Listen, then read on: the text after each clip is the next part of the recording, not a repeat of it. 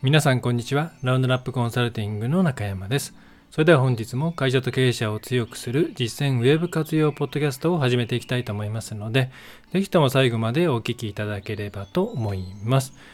ね、暑いですね。もう、バテバテですね。辛いですね。割とこう、ね、道端を歩いている高齢者の方なんかを見ていると心配になってしまうぐらいの暑さですけれども、皆様、えーいかがお過ごしでしょうかというところですね。えーまあ、お盆早めの方もいらっしゃれば遅めの方もいらっしゃるかなと思いますけども、まあ、あんまり無理をするような天気ではないのかもしれません。うん、なかなか難しいですね。はい。えーじゃあ早速ね、今日入っていきたいと思うんですけど、今回はですね、うん質問としていただくこともありますし、こちらからこうですよねっていうお話をすることも多いんですけど、えーまあ、どうやったらこうウェブ、まあ、ウェブサイトですね。ウェブサイトというものから成果を上げることができるのか、まあ、それは今今成果を上げたいということというよりは、まあ、どうやったらこれをもっとより成果を上げることができるかなとかでそれから、まあ、前に作ってもらったものっていうのがうまくこう機能していないから、まあ、それに対して、えーどういうことをしていけばいいのか作り直さなきゃいけないのかあるいはこう改善活動っていうものをどういうふうに行っていくのが、えーいいのかなといったような、えーまあ、よりですね成果を上げるために、うんまあ、何をしていけばどういうふうにしていけば、まあ、どう考えていけばっていうところをはあおそらく共通の、うん、気になるポイントではないかなというふうに思っております。で今回はそれに対して、えーまあ、個別にですねこれをやった方がいいあれをやった方がいいっていうのはこれは本当にケースバイケースになってきますのでまあえてここで何でしょうね、えー行ったところで何でしょうまあ会う人もいれば会わない人もいるっていうことになってしまうのでまああんまりそれはちょっと何でしょうね面白くないというかなので、まあ、どういう考え方要素が大事なのかなっていう、えーベースのところですねっていうのを今回できればなというふうに思っております。はい。で、えーすみません、ちょっと喉を痛めているので、えー声がうーんなんか変な感じだったら申し訳ないです。はい。ね、咳払いしたいんですけどね、思いっきり音割れちゃうんで、途中でミュートを入れるかもしれません。はい。じゃあ早速ちょっと今回も出していきましょう。はい。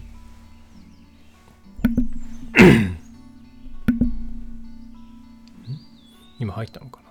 はい。えーウェブサイトから成果を出すために必要な要素を把握するっていうところですね。まあこれをまあそうですねこれなんでしょういろいろ言い方とかあるんですけど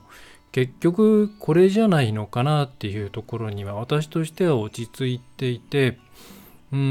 んでそれがですね、えーまあ、ウェブサイトとかホームページ育てる育てる、まあ、成果をもっと出すようにしようって言うんですけど、まあね、どうしたらホームページ育ってくれるんですかって言うんですけど言うんですけどよいしょ。ねこう言うんですけど結局ですねじゃあそれがはこう観念として捉えた時にどうするかっていうともう人と変わんないんじゃないかなっていうふうに思うんですね。人とウェブサイトっていうものがわざわざこれを分けて考える必要がないでよくね古典的な言い方としてホームページっていうのは、えー何でしょうね。ネット上の営業マンだとかまあ今だ営業スタッフって言った方がいいのかな、えーっていうふうに言われますけどことそれがですね育てるとかもっと成果を出すためにブラッシュアップするとか改善していくっていうことになると割とその人っていうですね部分ソフトな部分っていうものが、えーそのまま考えるのではなくて何かこうウェブだとこう特別な何かですね手法みたいなものがあってそれをこうどんどんどんどんですねやっていけばいいんじゃないかみたいな育てるっていうよりはたくさんこう数打てば当たるのかなみたいなですね、えー考え方に陥りがちなんですけど、うん、ウェブ上のスタッフっていうんだったらですねその育て方だって人間と同じだと考えるのが、まあ、自然ですよね。はいまあ、実際これってですね多分2000年代から2010年代の前半ぐらいまでのあので、まだまだですね、まあ、いわゆる SEO とか特にそうなんですけど、まあ、穴があったんですよね。こう、こうこの辺にぶっつければ、これがあの、イメージですよ。なんかこの辺に当てるとですね、順位がバーンって上がるとか、えー、露出が上がるとか、そういうのがまだあったんですよね。そういうテクニックですね。はい。ごめんなさい。ちょっと。まあ、2000年代ぐらいですかね。はい。まだ結構いわゆるその、銀の弾丸、弾丸、この子で銀の弾丸っていうのどうなんだろうな。えー、弾、弾。あれ？合ってる。ガン、最近ほんとあれガンってどう書くんだっけ？はい。えー、いや。まあそういうものがですね、あったんですよね。あの何って言わないですけど、まあ、例えばまあ分かりやすく言えばバックリング大量につけるとかですね、えー、中古ドミに使うとかいろいろあったわけなんですけど、今こういうのって全然ないんですね。裏技みたいなものも、なんで裏技って言い方あれなんですけど、まあこういうやり方をすると、うん、まあ、Google に言わせれば、順位をこう順位を操作目的の順位操作を目的とした施策っていうことになって、まあ、NG だし、えー、実際そういうものの効果っていうものも、まあ、かなりね、えー、なくなっているんですが、まあ、この辺の記憶があるとですねうん、なんかこうホームページ改善っていうとなんかそういう改善策のリストみたいなのがバババってあってですね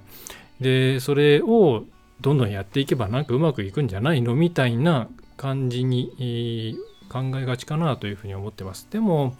まあそういったものっていうのはどんどん塞がれていってますし、まあ、ネット上で今でもその裏技的なものっていうのをなんか有料で公開してるような人もいますけど、まあ、開けてみればうんまあ確かに効果はあるんだろうけど一時的だろうなっていうものであったりこれをやったからといってそのね将来的に資産にならないなというようなものだったりしてまあ何でしょうね、企業がやるものとしてはちょっといまいちかな、リスクもあるしな、みたいな感じのが多いですね。はい。で、まあ私としては、まあそういうとこも含めて、やっぱり人として育ててあげた方がいいんじゃないかなっていうふうに思っていますと。で、じゃあ人として育てるっていうことは一体どういうことなのかっていうのが、まあ、次頭に浮かんでくると思うんですね。で、うんまあ人のこととして考えるんですからじゃあもうそれ人の育て方を参考に人が人が成果を上げるために必要なものっていうところで、うん、そこを参考にしちゃえばいいんじゃないのっていうふうにまあ思うわけですね。はい、でちょっとネット上でですね、まあ、いわゆる成功するためには一体どんな要素が必要なのかっていうのをちょっと改めて調べてみてピックアップをしてみましたと。で、まあ、4つぐらいですかね、えー、見えますかね、えー、ちょっと大きいかな。はい。多分この1個目なんかあ知ってるよっていう方もねいらっしゃると思うんですけど、まあ、一個一個ちょっと説明していきたいと思います。はい、で1個目の成果、まあ、過去結果というふうに原文ではあるんですが、えー、考え方かける熱意、えー、かける能力、えー、ってことですね。まあ、どなたが言っているかっていったら、まあ、ご存知のですね、まあ、京セラ稲森さんですね。がいて、まあこれはかなり有名で、えー、ネット上でもこのこのことを書いているブログとか、えー、このことを引き合いに出している、まあ、企業さんのコンテンツとかもたくさんありまして、えー、まあ、さすが全国に塾生がいらっしゃる、えー、なと思いました。はいまあ、あたかも自分が言ったかのように言ってる人もいてちょっとね、よろしくないなということもありましたけれども、えー、まあ、考え方、熱意、能力ですね。まあ、まあ、どっちの方に行くのかなっていう、その、うん、これ考え方、まあ、僕、こういう本読みましたけど、えー、考え方、結構昔なんですよね。考え方なんかやっぱりその誠実さとか真摯かとかそれからうんなんか負けない心みたいなそういうとこだったように記憶しています。だその横島な考えではなくて役に立とうとか成果を出そうとかそういう思いを持っていないとどんなに能力とか、えー、熱意、まあ、モチベーションですねっていうものがなくなあっても成功しないよっていうことですね。まあ、これ多分どちらかというと熱意と能力があっても悪いことに使ってしまったら、えー、ダメですよっていうことを言いたかったのかもしれないなって今更は思うんですけど、まあ、さておきですね考え方熱意能力という3つの要因を挙げていると、まあ、この掛け算ですね。で掛け算にする理由っていうのは別にですね四則四則演算をするためではなく例えばその成果っていうものは考え方かける熱意かける能力だからじゃあ成果っていうものを熱意で割ると考え方かける能力になるとかそういうことではなくてまあこれ要はですねあのどれかの一つの項目が0であったりマイナスになったりすると、えー結局他のものがどんなに高くてもうまくいかないよっていうことを言いたいから掛け算にしてるっていうだけですね。はい、で、えー、まあ、さておきその構成要素としては考え方まあだからで何でしょうねそれから熱意ですから、まあ、モチベーションですよね。まあ、これはほぼほぼいわゆるモチベーションっていうのはですね要は量なんですね。あの何回失敗しても失敗しても何回そこに成功するまで取り組んでいけるかっていうことなので、まあ、実質これまあ、量に近いですね。概念としては。ああ、汚い。ごめんなさい。ちょっと iPad が遠いんです。肘をつかないと書けない。よいしょ。よいしょ。これまあ、 nearly equal で量だと思います。概念としては quantity の方だと思います。はい。で、かける能力で、まあやっぱり能力が高い方が能力低い人よりも、うんまあ、高い成果を上げられますよっていうことですね。はい。で、えー、じゃあ2つ目いってみましょう。はい。で、2つ目はですね、ちょっと、あの、無名って言ったら失礼なんですけど、えー、稲森さんのような方ではないので、ちょっと名前を伏せますけど、えー、キャリアコンサルタントの方かな？えー、で、えー、質×密度×量ということです。はい。まあ、質ですね。まあ、質はさっきの能力あたりに当たるのかもしれませんが、まあ、要は量かけるですね、質、密度ですから、これ量にはまるのかもしれないですけどね、ちょっと詳細がわからないんですけど、まあ、量的な部分なのかもしれません。えー、それそれか、その、えー、何でしょうね、えー、一つ一つの、うん、トライの密度ですね。だ意味のあることをなるべくやりましょうっていうそういう意味だとすると質の方かもしれないですけどまあそんな感じで質かける密度かける量というところにまとまっております。で3つ目ですね。これは塾ですね、まあ、結構塾関係とか学習関係の方がこの辺の話題について触れてる方が多い。まあ確かにその仕事の成果っていうところよりはその学力を上げるとかうん、そういうところのが分かりやすいのかなというふうに思うんで、えー、まあなるほどなと思ったんですけど、えー、この場合はですね、えー、先ほどがまあ質かける密度かける量だったんですけれども、まあ、その密度が気と、え気持ちだと思うんですね。これは熱意とかにとか考え方に絡んでくるのかなと思いますけど、まあ、量と質と気ということです。はい。で、えー、4つ目がですね、ちょっと、えっ、と、なんか東大ハーバードなんとか、すいません、ちょっとメモがそこで止まってるんですけど、で、まあ、ちょっと毛色が違うんですけど、効率かける戦略かける時間かける地頭っていうですね、まあなんか今風、今風というかまあ5年前ぐらいの、えっ、と、本、本、なんだろう、意識高い系ブームの時によく使われたような言葉ですけど、えー、まあ地頭能力ですよね、えー、戦略とか効率、まあ、戦略に関して言うと質に当たるんでしょうね。で、効率かける時間っていうのはまあ量でしょうねという、まあ、こんな感じですね。はい。で、まあ、これ以外にも知ってるよってこという方いらっしゃると思うし、自分なりにこういうふうに考えてるよっていうのをお持ちだと、お持ちの方もいらっしゃると思うんですけど、まあ、要はですね、ここから見ていただくと、うんとですね、まあ、何らかの係数があってですね、はい。それは能力かもしれない、考え方かもしれない、方向性かもしれない、密度かもしれない、気かもしれない、地頭かもしれない。で、係数があって、で、かける、結局質と量なんですよね。はい。が成果っていうふうに言ってますと。はい。まあ、なんか納得のいくものだなというふうに思うわけですが、で、えー、結局人に関して言うと、まあ、ほぼほぼですね、この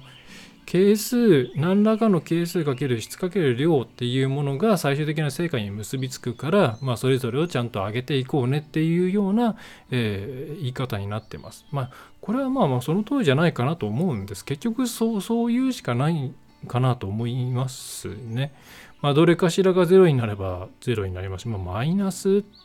もね、ありますよね。うん。まあ、量がマイナスになるということはないんですけど、えー、反対方向のことをすれば成果というよりは、えー、なんでしょうね。えー、し、なんだろう、こういう時は何て言うの、ダメージ、えー、企業にとって、まあ、損失になってしまうわけなんで、まあ、能力かマイナスってことはねないですけど、まあ、基本的にゼロ地点で考えてると思うんで。で、まあ、ここを前提とするとするとですね結局ホームページも同じだって私は思ってます。はい。でホームページを改善するっていう作業ってまあもともと人がやりますんで自然とそうなるんですけど結局じゃあホームページから成果を上げるために何するかって言ったらですねそれをやる人のスキルと量と質なんですね。でこれからあの逃げようとすると大体失敗するんですよ。はい、でしくじる例って大体このですねもう現実的にあるこのまあもう、うん、本当はやっぱりショートカットしたいじゃないですか。誰しもそうでなんかこう努力とか努力っていうかですねまあ他の人が頑張って頑張って他の会社が頑張って頑張ってやってることをなんかこういうふうにやったらいやすぐできますけどみたいなそういうものを探したくなるのは人情ですしまた結局積み重ねていかなきゃいけないのかあの会社ずっとやってるのは随分距離離れてるなそれに対してそこうより速い速度で頑張っていくしかないのかっていうのはやっぱりそうじゃそうじゃない何かがあってほしいと思いますよね。うん、でそうすると大体ですねそのなんかこう一足飛び例えばそのなんだろうなんか、えー、すごいツールとかですね。それからすごい考え方ですね。まあこれはまあサロン系でありがちですけども。はい。とかですね。あとはうんえー、みんながやっていることをえー、否定するとか。そんなの意味ない、まあ、逆張りしたりしてですね。逆張りかな？逆張りかな？そういうことをしてここから逃げようとしちゃうわけですがまあ私が今までいろいろ見てきた中で成功している、まあ、軌道に乗っている企業さんをのことを考えますと、えー、逃げてないです。はい。大体ですね正直中小企業の方ってまあスキルあんまりないですね。低めです。あのスキルがある人がいるケースなんて本当稀であのそれは何でしょうね。そうだよなダメだよなって思われるんじゃなくてみんなそこがスタート地点だと思ってください。はい。これないのが当たり前です。はい。伸ばしていけばいいんで。うん。であとはこのモチベーションと量これできるかどうかなんですよ。ほっといてもですねあの自分でいろんなことを試したりダメなことやったりもするケースもありますけどえー、質問たくさんしてきたりとか何かをやる時でもこう言われたからやりましたっていうんじゃなくて、えー、こういう情報があってうちもハマりそうだからこれやってみようと思うんですけどとかやっちゃったんですけどとかそんな感じのことを、えー、繰り返してとにかくこうモチベーションを持ってですね量を繰り返し繰り返しやっているケースこちらからこういうことやったらいいんじゃないですかとかこれとか、え導入導入ってていうかなこういう要素を入れてみるといいかもしれませんよって言ったらもう次の日とかに作業を始めていたりそのチャットとかしていた後にですねとりあえずちょっとこんな感じで1ページ作ってみましたってやってみたいですね。それを最初は正直ですねそんなになんだろう文章も微妙だったりとかですね、えー、レイアウト崩れていたりとか、うん、写真もですねなんかちょっとぼやっとしていたりこれじゃ伝わらないなっていうものだったりとか、まあ、例えばコンテンツであればそういうことはあったりするんですけどもうそれを1年とか続けてるとですねあのもうほっといてもなんか勝手にページ増えてるんですよね。はい、でそういうとこってもう、まあ、ある程度その地域証券のプラスそのメインのキーワードそこそこ大きいキーワードで、まあ、ずっと1位だったりとかうん、それからまあ1日じゃないけれども、まあ、これぐらいでお客さんキープしセーブしとかないとまずいなっていうような状態になっていたりとかするんですね。で逆にそれがないケースっていうのはこれは別にお客さんの悪口を言うわけじゃないんですけれどもやっぱりこっちから計画出しました。それに対して検討します。検討しますが1ヶ月続いたりとかですね。忙しいから今できませんがずっと続いたりとかですね。それから、えー、やってみようと思うんですけども分からないのであのひな形とにかくくださいとかですね。はい。あの、わからないのはいいですけれども、なんだろう、そこに対して自分から頑張ってみようとか、もっともっといろんなことやってみようっていうのが感じないケースって、やっぱりどうしてもですね、うまくいかないなっていうふうに思ってます。こちらの側の、これは、うんとですね、多分昔だったら、こうやってまあ、うちがオンラインが中心なこともあるのでそこはこっちの責任というか、まあ、課題でもあるんですけどうん昔って多分こうもっと高いお金を払ってですね企業さんに行ってそこで結構もう合宿したりとかそこでいろんなことしたりとか勉強会したりとかがっつりとやって、え、いたいたと思うんですよこういうコンサル系のこととかっていうのは。そうすると、まあ、払ってるものもあるし目の前にその教えてくれる人いるしもうやらざるを得ないし、まあ、それに感化されてみんなでやるようになっていったりするわけじゃないですか。まあ、それがなかなかこのオンラインだとですねその辺の圧っていうものがなかなかないし結構最近思うのはそのうーん割とそのうんブロックレベルっていうかまあ、ま、前はですね前って言ってもいつだ？に、んまあ、5年とかもっと前かな。うちが2012年に創業してますから、えー、10年ぐらい前とかだと、まあ、やっぱ企業単位でっていうケースが多かったんですけど結構部門単位で来られたりするケースも増えていてそうするとなかなかこうこう圧がかけられなかったりとかするとやっぱり新しく何か始める時に抵抗ってありますから、まあ、うまくいかないんですよねで。そこをちゃんと突破できるような状況でやってもらえればいいんですけれども、まあ、なかなかちょっとそうじゃないと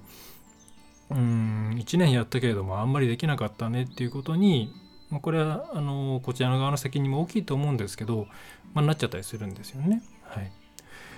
なのでまあこう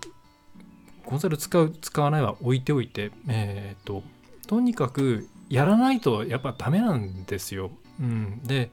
やらなきゃダメででもちろんそこはやるにしてもなんかこう定型的な作業毎日ちょっとした更新をしましたとかそういうことではなくて意味のありそうなものを自分で探してきて検証して、えー、次に生かすみたいなそういういわゆるちゃんとした熱意のある作業っていうものを繰り返し繰り返しやっていくことが、えー、大事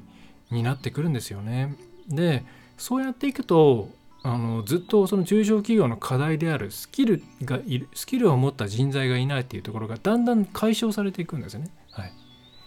だって経験積めば積むほどスキルって上がりますよね。だからあのモチベーションスキルがありませんって言った時にこのモチベーションと量をとにかく上げて試行錯誤を繰り返していると。とスキルが上がっていくんですよ。そういう意味で言うとあのここを頑張ることってここも上げることになるんでまあ、2乗ぐらいの効果があるんですよね。うん。まあ、なので、とにかくここをちゃんとやりましょうと、はい、思います。で、このスキルはですね、あのこれちょっと別の話なんですけど、これ小中学校なんですかね、あのスキル、結構あの今回調べててあったんですけど、努力は足し算、協力は掛け算っていうのがあってですね、まあ、賛否両論ありつつ、まあ、3が8、比が2ぐらいなんですけど、これは僕は努力は足し算だと思わないんですよ。で努力って掛け算だと思うんですね。うん、それ多分あの自分がスキルアップしていく過程っていうのを思い出していただきたいんですけど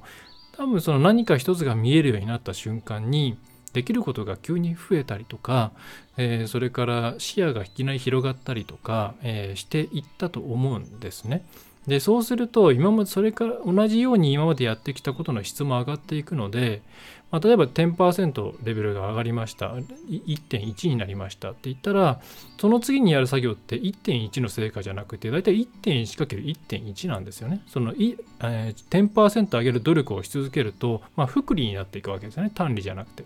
うん。なので、まあ、この努力は足し算は僕は努力は掛け算だと思うし、協力は掛け算っていうのも、あの、これはスキルに関係ないですけど、ちょっと逆にプレッシャーじゃない、その、じゃないですか。だって、1人が1を切ったらですね、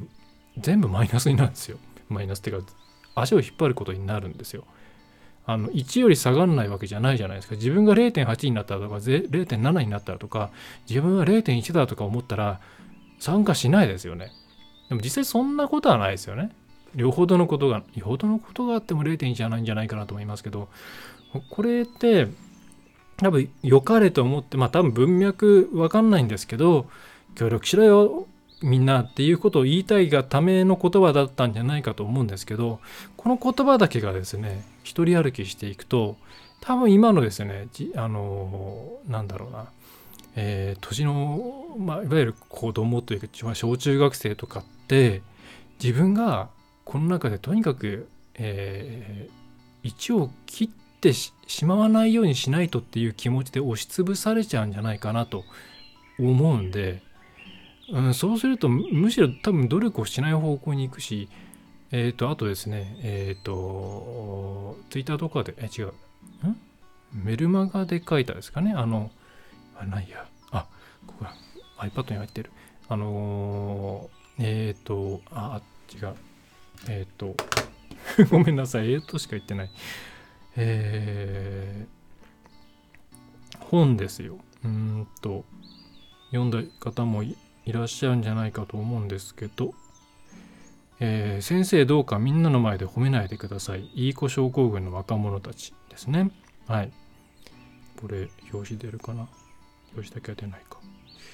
えっ、ー、と、これをですね、見ると、むしろ1.1、1.2にすらなりたくない。1.0でいたい。みんなで1.0でいたい。っていうのが、これ今の割と若若いって言ってもですね二十歳とかそういう人も含めての感情なので協力掛け算って言ってもですね多分今も通じないだろうなと思いながらも結構今小学生とかあの校長先生の言葉みたいなですねものにこれが書いてあったりしてあるんでこれ怖いな。うんだからこれ企業でもあんまりこれ言わない方がいいないいなって思います。あの特に若い方が多い職場でこれ言うとあのが母の人が多ければねそれでいいですけど昔のノリだとこれああのね体育会系というか、えー、合うと思うんですけど多分今の方にこれ言ったところで協力しようっていう感じにはならなくてとにかく足を引っ張らないようにしてそして、えー、目立つようなこともやめようっていう風な縮こまり方になっちゃうんじゃないかなと思うんであんまり言わない方がいいんじゃないかなと。だからこれあくまでこの掛け算系の話って自分その人の中で完結させた方がいいと思ってます。うん。あんまり他の人と絡ませない方がいいと思いますね。はい。あまあ、ちょっと今余談ですけど、はい。余談が長くなる。えー、っと、あ、27分。まあ、ということで、えー、話戻します。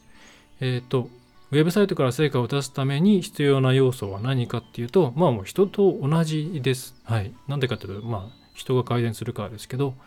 えー、要はスキル、まあ、そのものの能力ですね。かけるのモチベーションかける量ですと。はい。まあ、ウェブサイトさんの立場になって考えれば、えー、売れるようなコンテンツとかですね、えー、良い、なんだろうな、えー、っと、ナビゲーションとかですね、えー、お客さんのニーズに合ったような形のデザインとかになっていけばなっていくほどその集客すればするほど当然成果は上がっていきますしまあスキルってあたりはまあ想定コンバージョンレートみたいなものだとは思いますけど、えー、それがを上げていけばいくほどさらにそこに努力をですね量モチベーションのあるトライを、まあ、集客をしていけばより成果が出ていくわけですね。はいえー、結局ここなんじゃないかなと思うんでここから逃げないというところを皆さんにはぜひ押さえていただければと思います。逃げないでひたすらやっていくと1年ぐらい経つと全然変わってくるんで、うん、あの、コツコツやっていきましょう。はい、本当にそう思います。あの、忙しいとかですね、えー、っと、会社的に時間がかかるんですっていうのは、うーんそうじゃない企業に対してそれで結構ディスアンドバンテージになってるっていうふうに考えていただいた方がいいと思います。はい、で、えー、まあ、さっきの3要素のうち、まあ、スキルが低い場合ですね、まあ、これに関して言えばとにかくトライすれば上がりますと。ね、で、モチベ低い、まあ、これは上げてくださいっていうのが正直あります。で、上げるのはですね、割と上司、上の方の人の役割だと思っているので、えー、上の人の方がですね、ちゃんとやった方がいいです。インセンティブつけるとかですね、えー、社内でのですね、えー、まあ、これもちょっとさっきの本の話になってくると難しいところではあるんですけど、まあ、その、えー、いろいろつけてあげるとかですね。で、まあ、スキルとモチベはそういう意味では対処か対処が結構可能なんですね。極論スキルはまあそういうお金をかけて社員取ってくるか、まあ、外部のサポーターつけりゃいい話で、モチベもですね、まあ、何回かやモチベーション上げる手段っていうのは、まあ、いろいろね、ありますよと。でも、量が少ないってですね、どうしようもないんですよね。はい。増やすしかないんですよ。量が少ないから少なくても、えー、大丈夫な方法をやりましょうっていうのはですね、まあまずうまくいかないですね。はい。なんだろう、本当に近い感じの同業他社が成功したことだけやるみたいな、そういうなんかものすごい恵まれたベンチマーク対象がある会社はもしかしたらそれが通用するかもしれないですけどそうじゃない場合って何していいか分かんないですからね。その効率のいい成功なんて。昔みたいな裏技的なものもないですから。はい。これ量が少ないのは増やすしかないんで。はい。こをですねあの予実というかですね計画を立ててちゃんとやっていくいけるかどうかっていうところが一番大事なんじゃないかなっていうふうに思っております。はい、で私も外から入ってですねここに持ってやりましょうっていうことはまあ言うこともあるんですけどなかなかやっぱりですねうん難しいんですよねここって外からいろいろするのが昔みたいにまあ対面の時代に戻ればもうちょっといけるかなとは思ってますけどえー、リモート中心だとちょっと厳しいのかなと。まあ、つまりはですね、えー、そういうことができる会社がどんどん差をつけて走っていっているということなので、えー、今、今日からですね、コツコツとちゃんと始めていくことをお勧めします。じゃあ何を何を始めればいいのと、えー、いう場合はですね、まあ手前味噌ですけど、えー、ご相談いただくっていうのもありですし、またうちでいろいろ動画とか、ポッドキャストとか、えー、ブログの記事とか出してますので、えー、なんかピンときたものから見てですねそこに書いてあることをやっていただくという形でも全然いいんじゃないかなと思います。はい。えー、では今日はそんな感じですかね。うーん難しい言い方が難しいんですけれども、まあ、幸いうちはそんなあの営業外部営業しないで全部インインまあ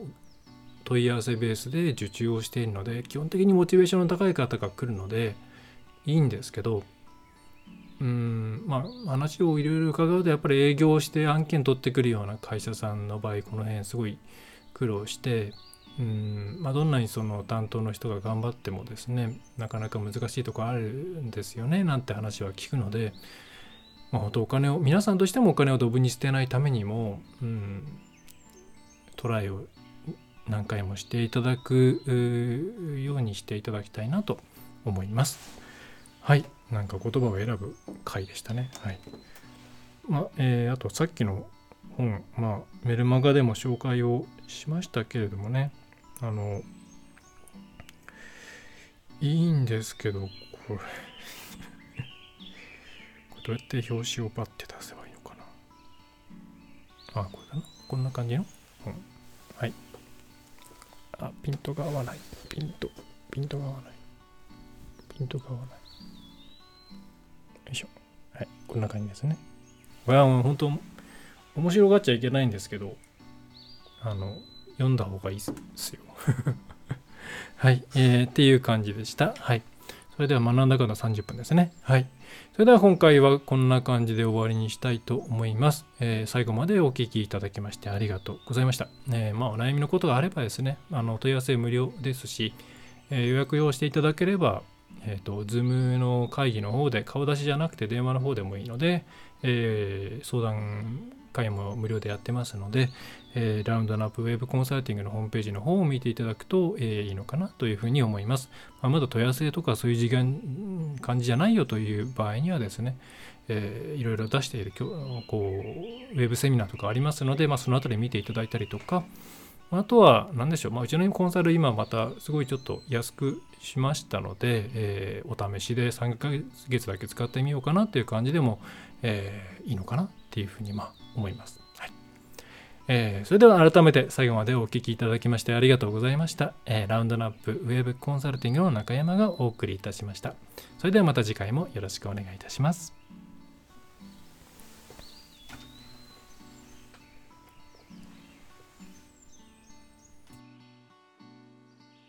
いかがでしたでしょうか？ご質問はいつでもフォームからお送りください。お待ちしております。